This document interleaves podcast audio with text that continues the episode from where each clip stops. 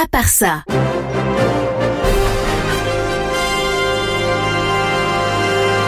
Le non essentiel de l'info en pas continu.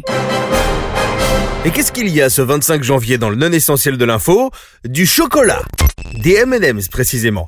Bon, j'imagine que vous avez vu passer l'info hier. M&M's abandonne la communication avec ses dessins animés de M&M's hein, et ils mettent une vraie actrice à la place. Pourquoi pas, hein, c'est normal de changer sa com à un moment. Mais ce qui est fou, c'est la raison de ce changement. En fait, une bande d'Américains complètement stupides ont commencé à reprocher à M&M's d'avoir fait des personnages woke avec leurs bonbons. On rappelle que woke, c'est juste être contre toute forme de discrimination. Hein. C'est grave. Hein.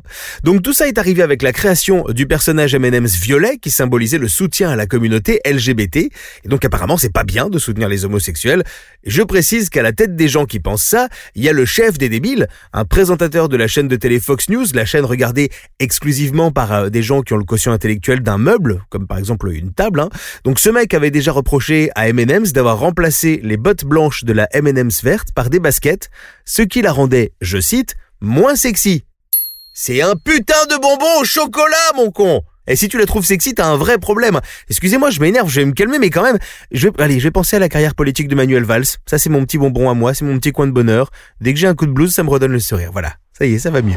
Le 25 janvier, j'ai regardé, il n'y a pas de journée internationale de je sais pas quoi, mais il y a presque la fête nationale écossaise. Je dis presque parce que c'est pas du tout la date de leur fête nationale, qui est le 30 novembre, mais c'est une seconde fête nationale informelle que je trouve assez géniale. C'est le jour du souper de Burns en français, le Burns Supper en anglais, et donc c'est un hommage à un poète écossais qui s'appelait Robert Burns et qui était né un 25 janvier.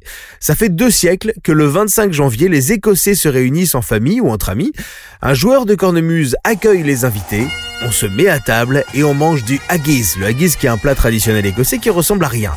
Et l'hôte de la maison récite un poème qui s'appelle en français Ode au haggis, dont je vous lis un petit bout en version originale, avec l'accent.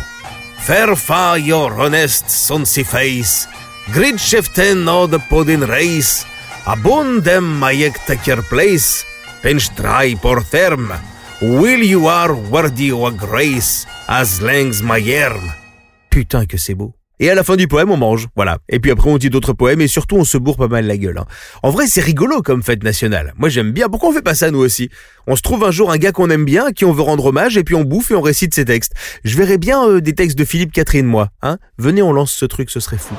Et puis je termine juste avec cette info qui m'a beaucoup amusé. Ça s'est passé il y a quelques jours. Encore un gars qui s'échappe de prison, il fait du stop pour s'enfuir, il est pris en stop par une voiture et il retourne en prison. Parce qu'il le savait pas, mais les gens qui l'ont pris en stop dans la voiture, euh, c'était des flics en civil qui le cherchaient, justement. Ça s'est passé à Béziers et c'est beaucoup trop rigolo pour que je vous en parle pas.